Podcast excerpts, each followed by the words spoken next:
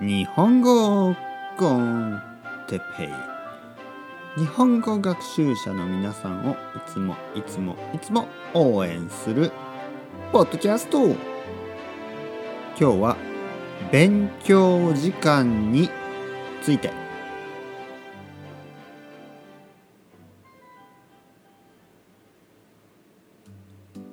皆さんこんにちは。日本語コンテッペイの時間ですね。よろしくお願いします。元気ですか？皆さん元気ですか？僕は元気ですよ。皆さんは毎日何時間ぐらい日本語を勉強しますか？1時間ですか？2時間ですか？3時間ですか？4時間ですか？5時間ですか？6時間ですか？7時間ですか？8時間ですか？9時間ですか？10時間ですか？それとも5分ですか？10分ですか？20分ですか？30分ですか？ね？どのぐらい日本語を勉強しますか？僕はですね日本語をたくさん勉強すればいいとは思わないです。たくさん勉強するのはいいことです。だけどたくさんたくさんたくさん例えばね5時間。5時間日本語を勉強した。だけど集中して集中できなかった、ね、集中。集中はこうコンセントレートですね。集中しなかった。それはあまり意味がないですね。5時間勉強したけど集中した時間は少なかった。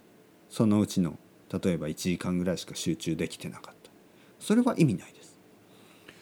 勉強する時はやっぱり集中しないといけない、ね、集中する。例えばね日本語コンテッペイを例えば集中して聞く。これは意味があります。でも集中して聞かない。これは意味がないです。あまりない。例えば日本語コンテッペイを、えー、スピーカーでね流しながら、えー、なんかこうテレビを見ていたり あの本を読んでいたりそれは意味がないですね。日本語コンテッペイを聞きながらまあ歩いたりね掃除をしたり外を歩いたり運動したりまあそれぐらいはいいと思います。でも日本語コンテッペイを聞きながら例えば小説を読むとかねそれは意味がないですね。集中して一つ一つの勉強をする。これが大事です。必ず集中してするようにしてください。分からなくても分かろうと。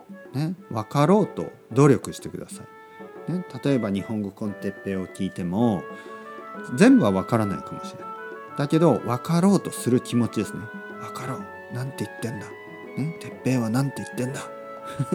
なんだこれ。みたいな感じね。ずっとずっとずっと考えながら集中しながら聞く。